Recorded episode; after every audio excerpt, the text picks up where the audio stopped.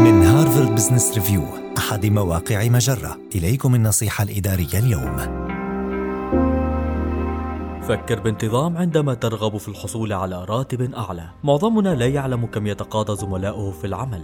لكن ماذا يحدث لو اكتشفت أن زميلك في العمل يتقاضى راتبا أعلى من راتبك؟ هل يتعين عليك إخبار زميلك؟ أم تواجه مديرك؟ كيف يمكن استخدام هذه المعلومة للمطالبة بزيادة الراتب؟ المطلوب هو تجاوز هذه المشاعر والانتقال إلى كيفية الحصول على تلك الزيادة في نهاية الأمر.